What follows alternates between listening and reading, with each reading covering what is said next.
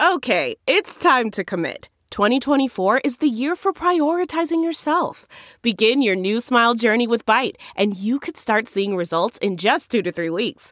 Just order your at home impression kit today for only $14.95 at Byte.com. Byte Clear aligners are doctor directed and delivered to your door. Treatment costs thousands less than braces. Plus, they offer financing options, accept eligible insurance, and you can pay with your HSA FSA. Get 80% off your impression kit when you use code WONDERY at Byte.com. That's B-Y-T-E dot com. Start your confidence journey today with Byte. I don't know about you guys, but for me, a game is 10 times more exciting when I'm putting my money on it. Sometimes I have a gut feeling about a matchup, and sometimes I'm just betting on the Steelman because, duh. Regardless, whether you've been betting for years or you're ready to play for the first time, MyBookie is your best bet this season. You can do parlays where you can string together a bunch of future losers so they can make you more money or future winners. Uh, you can also bet on your phone. You can bet on pro football, college football, MLB. You can bet on the Penguins in hockey. You can bet on basketball, anything, all with a sleek mobile interface at mybookie.ag. So if you really want to support your team this season, don't just sit on the sidelines. Get in the game like Duck with mybookie.ag. And if you join right now, mybookie will double your first deposit. Use promo code CHAIR to activate the offer. C H A I R. Put in a million, they'll give you two mil. Boom. Mybookie.ag. Online today. You play, you win, you get paid. Go Steelers!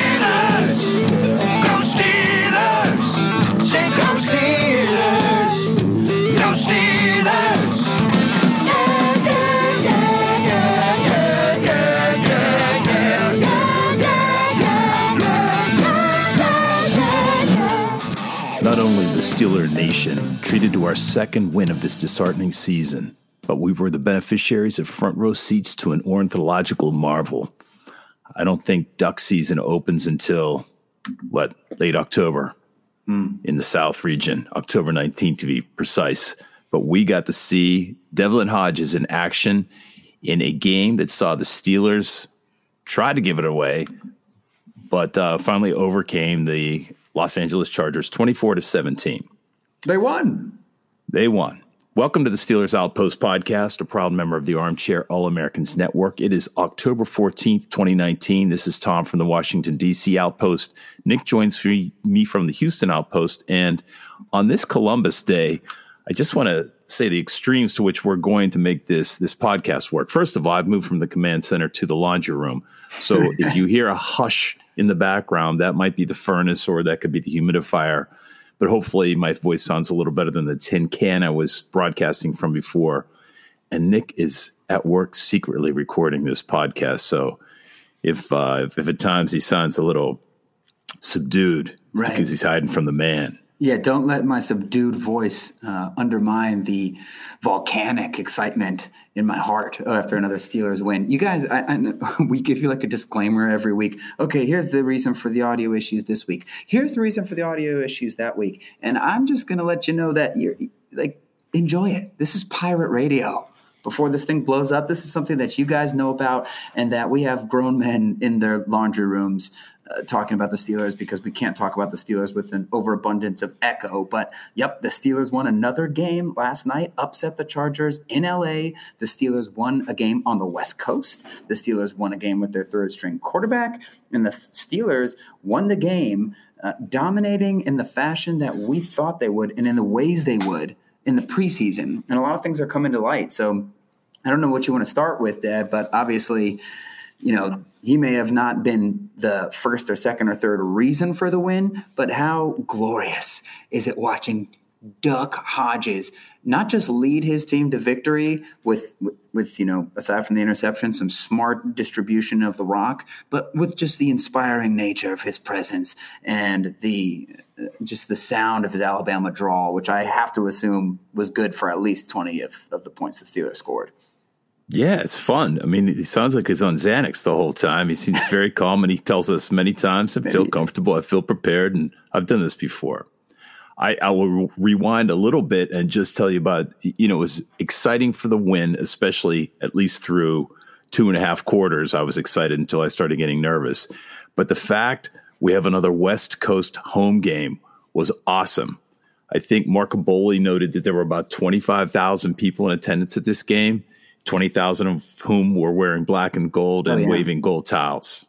It's almost frustrating because obviously it's a really small stadium, but you can hear how loud it is and how psyched the Steelers fans were from over the TV. And you just wish that Heinz Field would get like that sometimes. Not saying that Heinz Field doesn't do a good job, but this was overwhelming. This felt like uh, maybe not Kansas City or Seattle, but a similar vibe where you could see the towel swirling the entire game. These people clearly appreciative, uh, getting their one chance in, you know, four years or whatever it is to see the Steelers. Well, two years, I guess, for the Chargers. But, um, Oh no, four years because usually they they alternate where they play the game. But either way, it, it was it was hugely impactful. The Duck said the Steelers didn't even have to use silent count one time while they're on the road. Obviously, the pass rush can tee off to uh, to to like big time crowd noise like that. So TJ and Bud benefited from that for sure. And you could just see the emotion on the Steelers players. They were celebrating like crazy. They were getting into it. And that's definitely a big reason for why the Steelers were able to get the win. And it just makes you feel bad for the Chargers. Yeah, I guess if I'm a player, uh, the only people I feel worse for are people on the the Dolphins, but but that was yeah. pretty demoralizing, especially if you look into the stands. Yeah. I, I, don't know how much that how many people that stadium holds, but clearly when you're just looking up and seeing black and gold, that doesn't motivate you.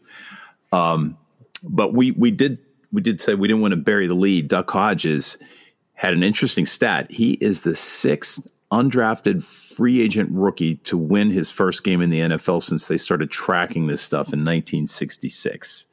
Nice. Well, he played well. He was it was total game manager. It was basically like Mason Rudolph's game against Cincinnati, just transfer it to Duck Hodges in Los Angeles. I mean, take care of the ball, throw a bunch of short passes to James Conner. They found a variety of ways to get him open. If I was the Chargers fans, I might feel like the Steelers did last year when we had Bostic covering Keenan Allen. If I were a Chargers fan, I'd be wondering why don't why don't we cover James Conner? This is the only thing they're doing. But even when they did cover James Conner, he did an incredible job of breaking tackles and extending runs, once again felt really good for him, just like we did against the Bengals, getting to show off in prime time. I think a lot of people just check box scores and you think, oh, James Conner's not doing well. He doesn't have a lot of yards.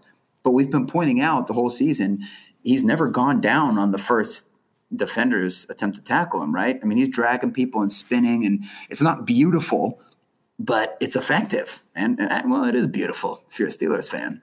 But yeah, he was just doing a great job breaking tackles, and Duck was doing a good job just getting the ball to these guys and being decisive. I thought we would see more of Duck trying to extend the play and put the ball downfield, but it really looks like the Steelers coaches, rightfully so, had a lot of faith in their defense and the, just the trench play of both lines and and just did not want they realized they didn't need Duck to, to throw the ball downfield. And maybe they would have if they hadn't come out to that early 14 0 lead. Obviously, Devin Bush gets a fumble return for a touchdown and an interception within like the first 10 minutes of the game. And But maybe, you know, if it were a closer game, you would have seen Duck throw downfield more. But it really just seems like the Steelers coaches knew that they could rely on the old school don't turn the ball over, except for the one time, and, and play defense. And uh, he just did what he had to do to get the win. And Another thing is small. Like I know he was throwing a lot of those short passes to James Conner. This goes unnoticed, but we talk about it with quarterbacks. I know it's like a, a the ball's traveling ten yards in the air, but the fact that it comes in a perfect spiral and is usually in a place where the guy can catch it and keep running on time, that's an undervalued skill set. If you watch Drew Brees play, he's like amazing at that, where they catch it and they're they're in full speed. So give Duck some credit for that. So one of the things I think you and I agree on is that the battle really took place in the trenches, and especially for me, the the defensive line. That's sort of the story of the game. Although, if you look at how well Benny Snell did and James Conner did, that that does sort of point to augur towards a good offensive line performance. Yeah, totally. The thing about the Chargers is I have no sympathy for this, but as usual, they're banged up as hell. They're missing a ton of guys, like five or six major starters.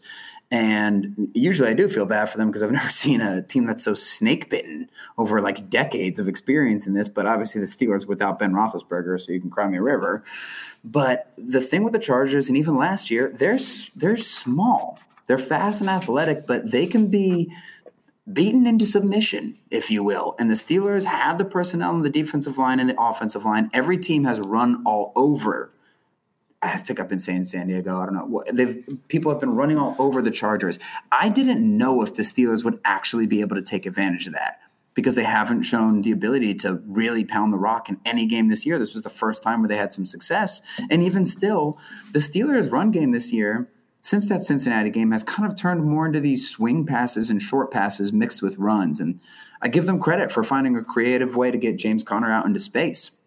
And uh, so, yeah, they they took advantage on offense with that offensive line, and then on defense, I mean, it's just going to show you we got to pray Stephon Tuitt isn't isn't big time injured because obviously he left the game. We'll get into injuries later, but this Steelers defense defensive line is probably a top five defensive line in the league, and they absolutely mauled the Chargers on every play. And if Philip Rivers wasn't so used to getting mauled and used to getting rid of the ball quickly, they might have had another seven sack day.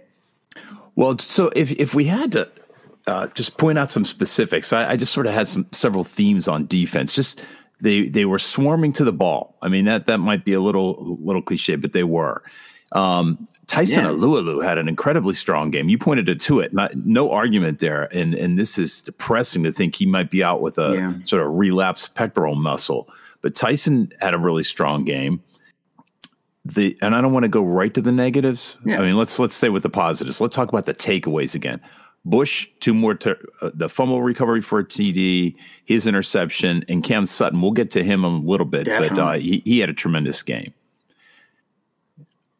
The negatives for me, and maybe I don't know how much you agree with this, but Devin Bush did seem to have some difficulty tackling, and it wasn't like Ryan Shazier's difficulty. Remember, Shazier seemed to miss because he just was so super aggressive. He was right. You know, he was darting past people. But Devin Bush, um, yeah, he he was struggling in the open field. He, he was actually pretty horrible after the uh, after the takeaways. And I agree with you. I mean, I'm not worried about it long term. I sort of look at it as hey, this is getting used to tackling NFL ball carriers. You know, when you're at Michigan, you're the most athletic guy on the field every game.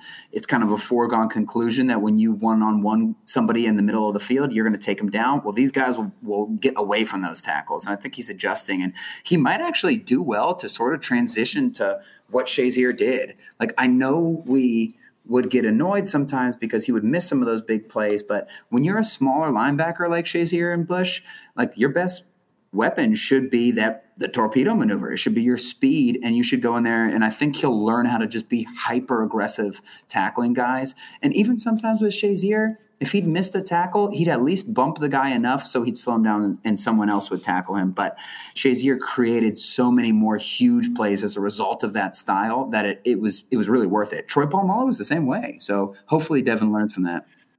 You know who really models yeah. that well is Minkah Fitzpatrick. And we were talking about he's a small guy, and he uh, he submarines almost all of his tackles. He's generally successful. He didn't have the best game of his short Steeler career yesterday, but definitely a model tackler. The other thing I wonder about whether Ike Taylor is giving lessons because there were four, I counted four dropped interceptions. Chickillo, I you know maybe that was that that was a difficult one to catch, but speaking of Fitzpatrick, Fitzpatrick dropped one. Yeah. Uh, Edmunds coming out of the end zone on that last that last long pass. I mean, he was coming out of the end zone towards the passes, and he could have picked that. I it looked imminently pick offable, if you ask me. And then yeah. um, the silver bullet dropped an interception. So that that was troubling. Ended up not having, but you know that would have been four more four more turnovers. That's significant.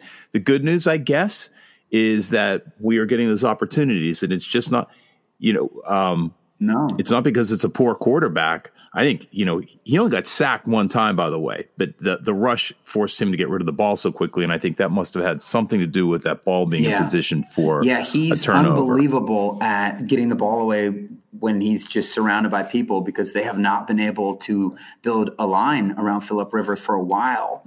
uh, on the Chargers, and that's what I was saying. So this, yeah, just looking again from thirty thousand feet at the defense, the absolute wave of pressure the defensive line and the defensive front with the edges because Bud Dupree was very good as well. TJ Watt, uh, I don't know if he was having a heat stroke later in the game. He looked like a lobster by the end there. He was trying his butt off. But everybody, that line is just pushing and collapsing the pocket on every play. I didn't feel like Rivers was able to just sit back there and, and take whatever he wanted. He's just, you know, a Hall of Fame caliber type quarterback and makes those plays. So just looking at the game once again, the physical dominance of the Steelers was so obvious, and, and they were able to run with the receivers for the most part. Um, and they got the turnovers. And so at the end of the day, that's the name of the game. The, the Steelers just physically dominated the Chargers. The Chargers are too small and not fast enough to play with the Pittsburgh Steelers. And still, like you're saying, there are downsides. And the two ones are while they're swarming nicely to the ball uh, for the interceptions and for gang tackling, there's some open tackling issues, especially with Devin Bush. He's going to have to learn from that game. And then the dropped interceptions. It's it's almost as bad as last year when they led the league because Fitzpatrick's, Mike Hilton's, and Chickillo's. Those were those are easy. You should. Those are totally easy. Edmunds, sure, we know he's never going to high point a ball and intercept it, but the other three are totally easy. And if you make those this Steelers defense, you need to you need to play some more good teams. I'd be curious to see them at the end of the year against a, a Patriots team or a, a, a Deshaun Watson or Patrick Mahomes or something before I get too out of my head. But if they could pull down those things, they're looking like a top five type defense. But they're improving here's what takes them out of the yeah. top five. And I, I, don't want to harp on this because I'm tired of criticizing them for this. How did it take, you know, the Chargers don't deserve to win because it took them two and a half quarters to figure out to throw the ball 10 feet in front of them because that thing is open ground. All you need to do yeah, is get your so receivers gonna, out. It's not even 10 feet. It's unfortunately 15 to 20 yards. And we mentioned that as well. The middle of the field is just so wide open on the Steelers. And again, it's been like that for so long that that tells you they've moved guys in, they've moved guys out. We got guys who can make plays on the ball. Nelson, Sutton, Fitzpatrick. At the end of the day, Bush. This middle of the field is still open, and that uh, represents a schematical deficiency to me. So the Steelers have to figure out a way to get that cleaned up because – by the fourth quarter, Rivers could take whatever he wanted down the field. They went on that long touchdown drive where it was just basically six straight throws of in cuts to the left side to Mike Williams at 15 yards. Guy catches them easily every single time. And that is just a major problem. And they haven't been able to fix it for years. So I don't know if they'll be able to fix it going forward. But the good news is they have way fewer issues than they used to have to worry about in prior years. Uh, this is the bye week coming up. So while Artie Burns got a game ball uh, for the game, I think that was much more ceremonial. He wasn't horrible, but he definitely wasn't good. Steven Nelson will be coming back in for the Steelers, uh, hopefully around the time of the Dolphins game in a couple weeks. And he gives them a lot more versatility because he can play inside and outside, and that lets you not have to worry about covering up deficiencies so badly. And at that point, hopefully, this this issue with the the middle of the field being so wide open, hopefully they can concentrate their resources on fixing that. Because you're right, they opened the game with a 20 yard like skinny post or whatever it was, and uh, that's major issue. But there aren't too many issues with the defense right now, at least. Flipping the other side of the ball on the offensive line, I mean, I think you know Conner's sort of been stifled this season primarily because he wasn't getting holes. And with the same line, interestingly, and I, I do acknowledge the Chargers had their problems and their injuries, but there were definite holes open up for both he and Snell, who has not had a good time. Yeah. know, going all the way back to preseason. Well, Snell acquitted himself nicely. Again, it is not pretty, it's not sexy, but he did a good job pushing the pile forward. You got a couple of major first downs. He ended up leading the team, I think, with 75 yards rushing. And, you know, it was nice to see him in there. Indeed. Yeah, I, I would say two observations, two interesting sort of I don't know how you how you view this, but uh, right. Bosa was offsides ninety right. percent of the plays. Uh, of course, I, I kind of noticed TJ was he, he's he's explosive and off the ball quickly too in that same way. But it did, and Bosa got called one time, I think. But didn't it seem like he was moving early? Uh, I think it's both. He just definitely that is fast? just that fast. But part of the art of pass rushing is being able to time up a snap count and then re- recognizing what referee crew you have. So I wonder if even TJ started going earlier as the game went along because he noticed Bosa getting away with it. The other observation is that Pouncey didn't have his finest day snapping, and it wasn't a, a plethora, but it was a few that he bounced off the turf. And that one that we were Yeah. near the goal line, we were on like the three, when he just skidded that, and, and thank goodness That might Hodges was able to pick that up and just toss honestly. it away. Um, that- it sort of reminded me of Ben's famous tackle against the Colts, where it's like you think people are being sort of tongue tongue in cheek by being like, "Oh, that's his best play was this this tackle or a throwaway," but that would have been a disaster if he didn't recover that. There's there's points gone right there. So, yeah, I guess if you're looking at the themes offensively, they just didn't have to do much. They were successful with some of the short passes. I think that James Conner is just all the difference on the offense. Him breaking tackles, without him doing that, you wouldn't have had really any offensive success whatsoever. And that's why I do think James Conner is still one of the better backs in the league, one of the kind of 12 guys who can really um, carry a run game. It- he just needs a little bit more help around him. And uh, yeah, we can get more into Duck when the time comes. Obviously, we'll get into the receiver. It's like, look, I I'm very I'm proud of Juju. I hope that he stays this course. It, it is miserable being a receiver for the Pittsburgh Steelers right now. I think they had like 30 yards combined. You're not going to get the ball. But I will say, Moncrief made a nice diving catch, and Diontae Johnson made one too on some nice out routes by Hodges. But at the end of the day, before we move into the more position by position stuff, the general theme of this game is that the Steelers just mauled the Chargers. They were out phys- they were physical. Chargers couldn't handle it and getting out to that early lead is what with the turnovers is really what set the tone for the game and the reason why they got those turnovers because you can say they just threw the ball right to them. The reason why they got them was the immense pressure by the defensive front.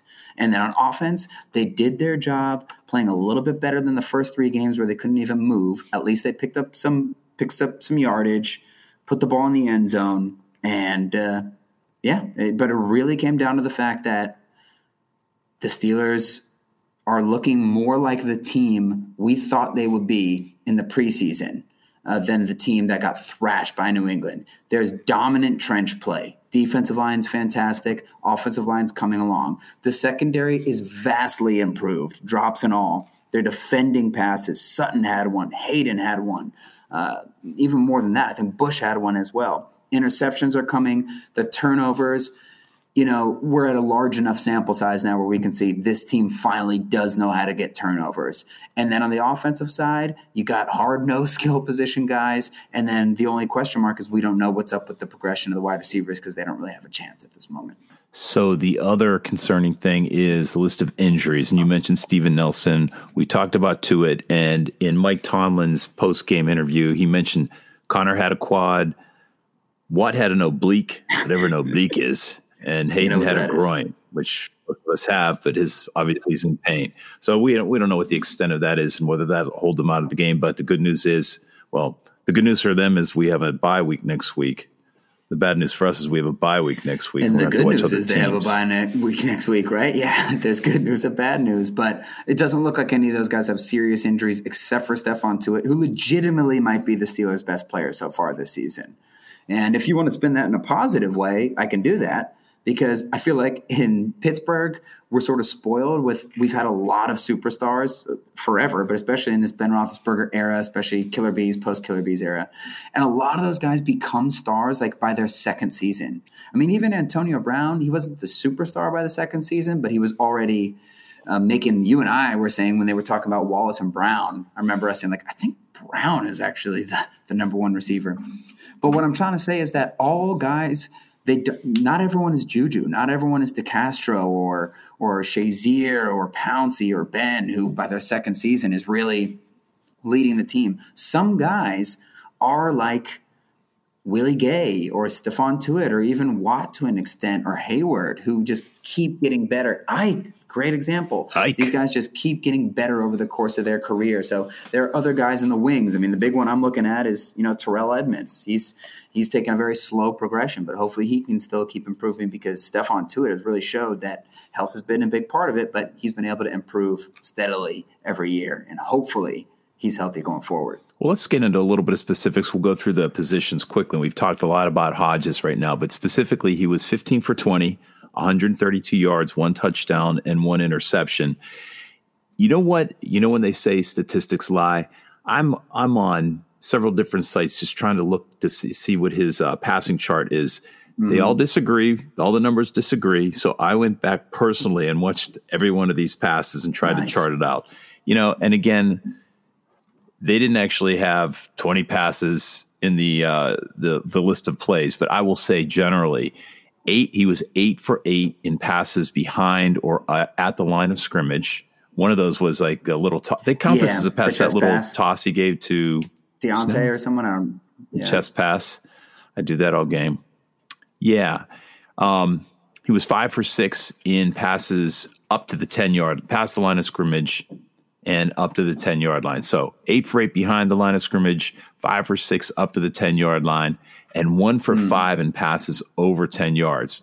Notable, notably, Yeah. there were only five attempts. One was the first. What was the first series? Was it the second? The first down play to of the Ju- game, pass to Juju, Juju? Was that the first play? wide open on a double move. Yeah.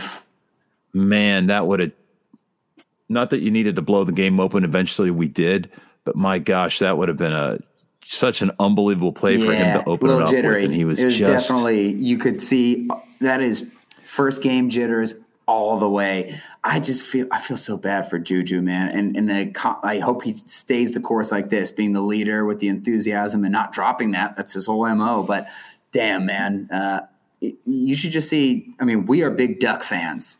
I okay. Why don't we talk about this first off? Well, let's get the interception out of the way. That was a bad throw. I think he just decided I just want to throw it downfield. The coaches haven't let me throw it downfield the whole game, and he just stared at at um, Holton the entire way and threw it kind of right to the other team. So that wasn't any good. I thought we'd see more him creating, but it looks like the, the coaches really nipped that in the bud, and they just wanted him to manage the game. And honestly, he did a great job of it. Like I said, short area uh, accuracy so that the guys can catch and run. Not everyone does that. Even Ben, the greatest quarterback of all time, he sometimes struggles with some of those str- screen passes, throwing it behind the guy, so he has to spin or whatever.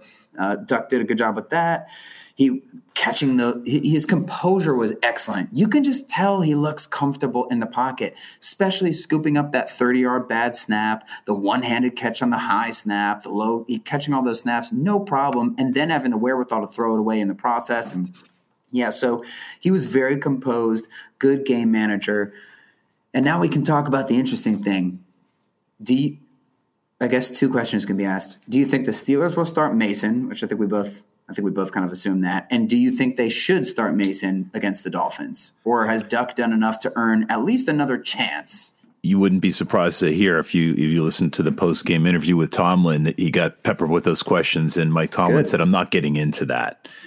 So the question, I- think that they will start Mason Rudolph against the the Dolphins, and I think Hodges is interesting. I, I think they should start I think him. that the, I would like to see Hodges get a couple more games.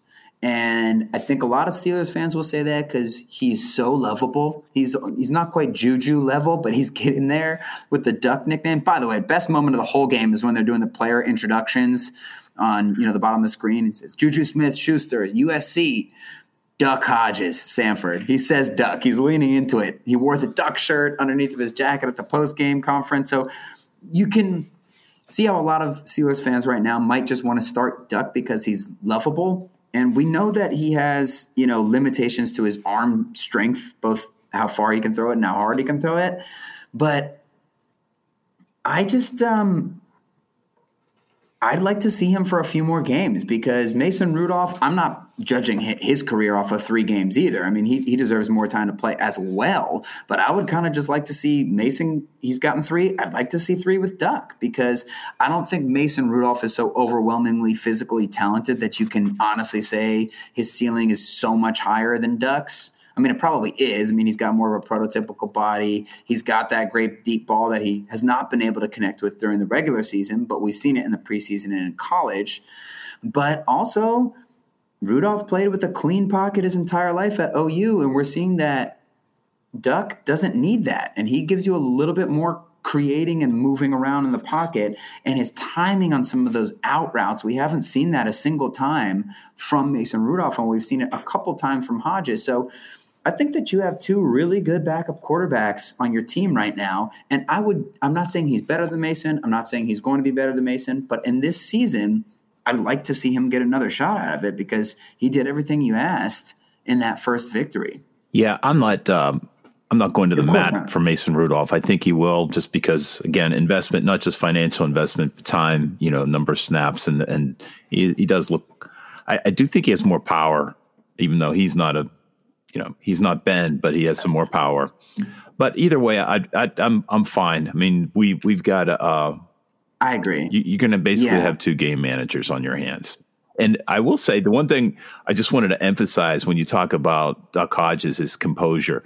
You know, when Pouncey made that snap Uh-huh. when we were basically on their three yard line and the ball kind of fluttered back, if I was the coach, I think I'd be like, go get it, go get it. Cause he looks so not lackadaisical, but composed. He sort of jogged Well, it's smart because you have to wait for the bounce. Like when a football gets thrown on the ground like that, it's going to take a big bounce like halfway through its trajectory. So it's just a guy who under he's just an athlete. Like certain guys are good with the ball bouncing around. They can catch, they can throw, they can do things like that. And I think Mason has some of that too, but Duck might have a little bit more. Um, I know we're spending a little bit of time on this, but hey, this is sort of the headliner talking about Duck Hodges getting his his first game.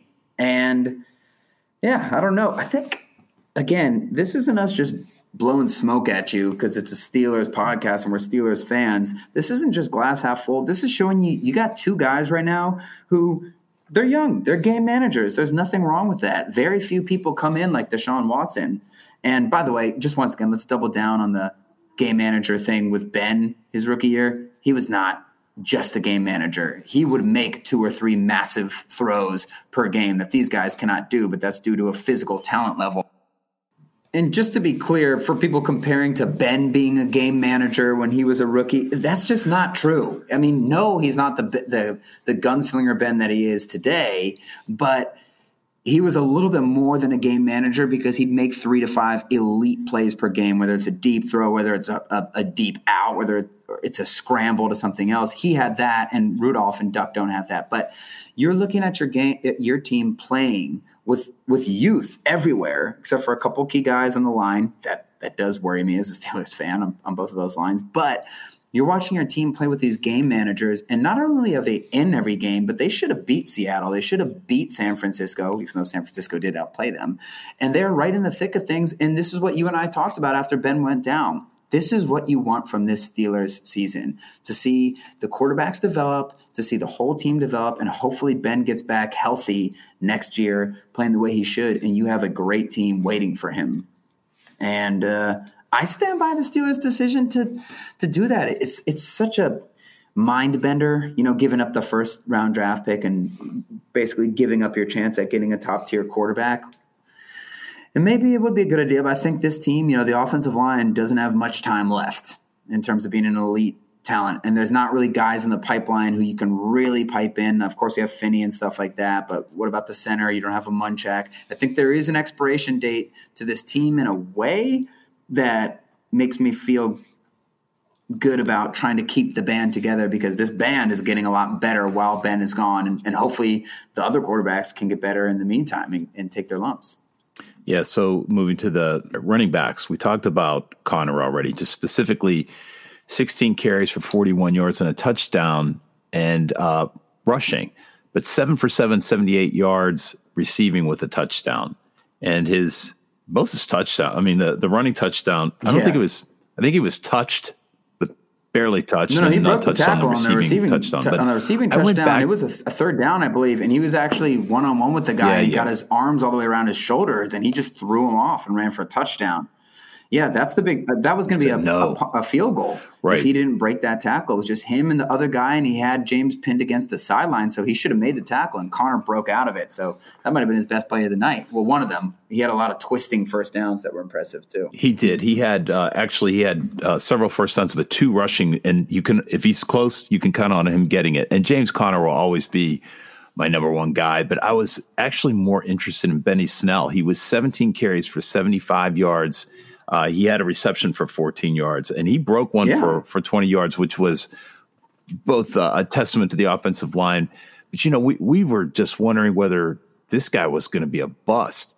But he really had yeah, a nice, and, I'd clarify nice too. game I don't think we think we were ruling him as a bust for his whole career. We were kind of calling him a red shirt, right? Because he just looks not explosive, and he still looked that way last night. But he was able to go in there, and James Conner's out, and the game didn't fall apart, and the guy did a great job uh, powering through, and it just looked as advertised. He, this guy's a straightforward, straight ahead runner who can take a beating, and I think he got a little bit better as he went on. At least he looked more comfortable. Obviously, the Chargers were stacking against the run more as he went on in the night, but yeah, that was very encouraging. I think that's going to go a long way for Benny, and yeah, he did a good job. And Conner, you know, offensively would be the MVP.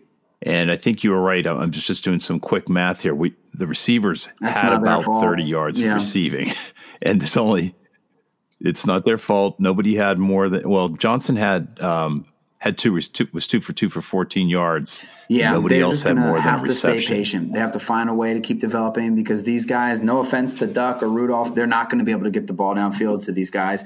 That's what we need to watch over the rest of the season. Can they get better getting the ball downfield? Right now, the offense is just getting its sea legs. It's found some stuff that's been working for them for three weeks in a row. Those receivers got to stay patient because they're open, and Juju should have had a 75 yard touchdown on the first play. If not, you know, a big 30 yard gain or something. Yeah, I don't know. Do you have anything specific to say about the tight ends? I thought that as a you know you know Yeah. there were a lot of jumbo packages out there yesterday, and I thought it was very effective. But nothing more to say about Agreed. Vance or Vannett. And then we kind of talked about the line too. They did it was their best run Right. blocking game of the season, and they did a good job keeping Duck upright as well. Yeah. And I think we uh, did a good job Yeah, on totally. the. We already sort of covered the defensive line, although we didn't mention Hargrave, but you know he's in that category. I mean, he was pushing back. Even Danny McCullers, Big Dan, was got a few snaps and uh, was They did a good job. And inside linebackers, I think we covered Bush. I mean, Yeah, I love the focus on the focus camera on TJ Watt. I mean, they were Yeah. showing his technique. What were like he is swimming and slashing his way to the back. I mean, he was no wonder he looked like he was going to faint by the fourth quarter Yeah. because his intensity was off the charts. And it's you if you want to see what an edge rusher should do from a technique standpoint, you should just cut up the tape on him yes from yesterday. yeah, 100%. that was the book on him Yeah. coming out of college. It was like, this dude's only been playing the position for one year in college, but one of his biggest strengths is his technique and his pass rush plan. And you and I looked at one. I think Rivers was in the end zone where, dude, I thought that TJ was going to strip that for a touchdown. And he almost did. It was amazing that Rivers held on to the ball. But he started with a like a swim move to get past the tackle. The tackle recovered, and then he went with a rip move, or was, maybe it was the other way around. Um, and just combining moves upon moves and counters, almost Aaron Donald esque. Okay, that's going too far, but still, Aaron Donald's another good guy you watch where it's like these dudes look like they're doing judo or taekwondo out there. Yeah, such a great plan. And Bud had a great game too. I was talking with our buddy Neal Coolong on Twitter, just seeing the progression that this guy has had. Um, you and I talked in the preseason that we thought he could actually have a very good year this year, and we gave him credit for playing through some pretty major injuries the past few seasons. We know he's not going to be TJ Watt or LaMarr Woodley or anything, but he has definitively taken a step forward. He's not just doing the ring around the, the rosy Bud Dupree giant loop around the quarterback anymore. He has learned how to push the pocket and collapse the pocket. And he's getting other people sacks as well as himself. So the edge rushers are looking really good. He's probably going to make himself some money in the offseason. Yeah, and we we've we talked about Dev, um, we've talked about Bush, and um, you know I I was a little bit critical of him about the tackling, but geez, that glass is way more than half half full. Yeah.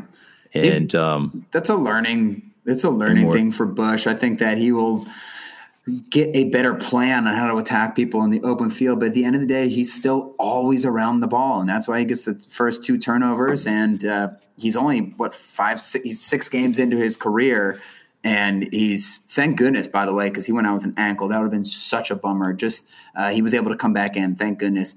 And now he has a week to rest up. His progression, it's as good as you can hope, right? I mean, you can't really wish for anything better than this. I mean, he's playing, he's taking his lumps, but as far as rookies go, he is as advertised. Sure. So as far as the the secondary goes, I mean, we were down Steven Nelson. Yeah. Mike Tomlin gave credit to uh, Artie. I didn't think. I mean, I didn't really think he blew anything up back there. I didn't think it was No. solid, but I don't. know. Did you see him on any plays other than sort of standing over top of a They, guy who just uh, got they- tackled? They, you know, luckily he had a great defensive front, uh, making his job a little bit easier. And those defensive backs are around the ball. Man, if they could just make a few more catches per game, you'd have something unbelievable in your hands. But it is noticeable, right? I mean, the difference. I mean, granted, there were all the passes over the middle of the field. Tighten some of that up. I think Nelson will help a little bit. But yeah, they're just better this year. I do. It is such a disappointment. You know, Minkah is better, like playing that versatile chess piece kind of role. So that kind of means Terrell Edmunds has to play more deep safety, and that's really not his position either. I mean, I think the interception that he could have had, sure, that wasn't a great play. At least he deflected it. The play that bugged me was where they threw a deep ball and he just totally misjudged it. It went like five, ten feet over his head. And that's just one of those things that we've said about Edmunds from the beginning. If you don't have ball skills, if you don't have a feel for that, that's not something you develop. You either have that or you don't. And so that's worrisome. But like we said with Edmunds before, he's kind of a raw guy. So he's slowly improving. Definitely hasn't made any boneheaded plays and hasn't, uh, you know, didn't give up a giant touchdown or anything like that. So we'll give them credit for that. The good thing is they look good. The secondary looks good, and they still have room to improve. And a lot of them are young, so you could see them doing just that. yeah, especially the twins, Yes. Sutton and Hilton, the silver bullet. I mean, we have these guys. They're quietly. Was Sensabaugh playing ahead of I them? think there was some for injuries. time? Though.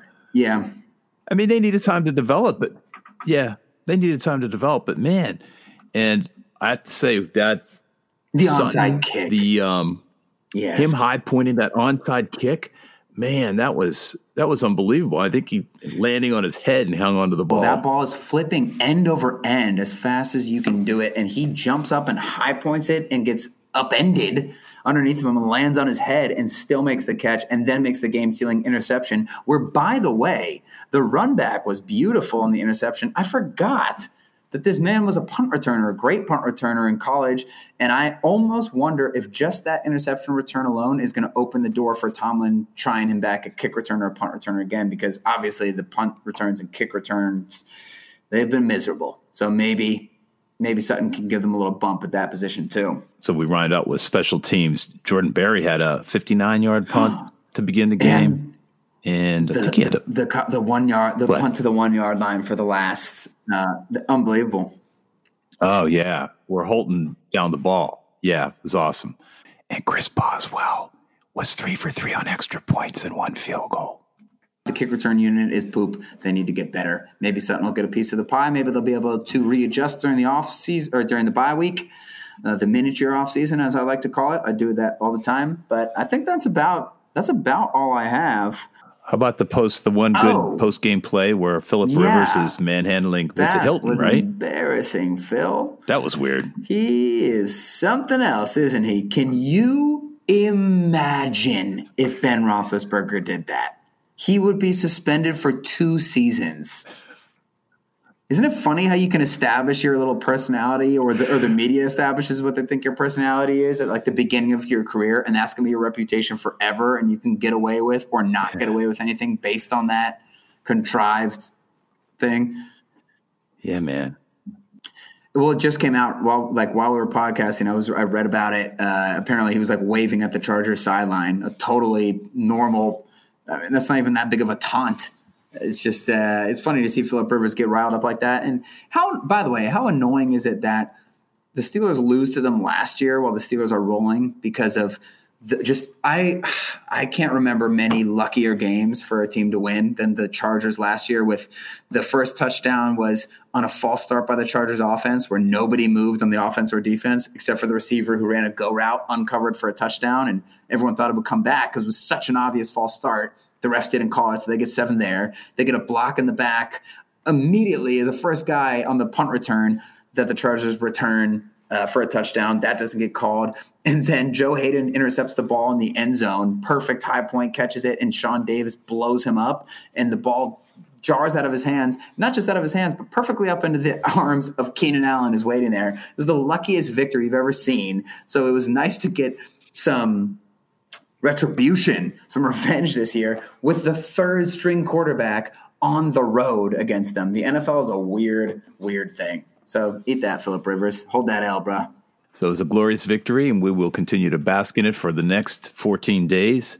You have to get back to work. I have to get back to celebrating Columbus Day or Indigenous American Day, go. whichever your taste is in that. And we, hey, check us out on Instagram. Hit us up on Twitter at Steelers Outpost. Leave us a note on the website at www.steelersoutpost.com or shoot us an email at steelersoutpost at gmail.com. Until next week, actually, two weeks, go Steelers. We'll be back next week, too. Okay, bye bye.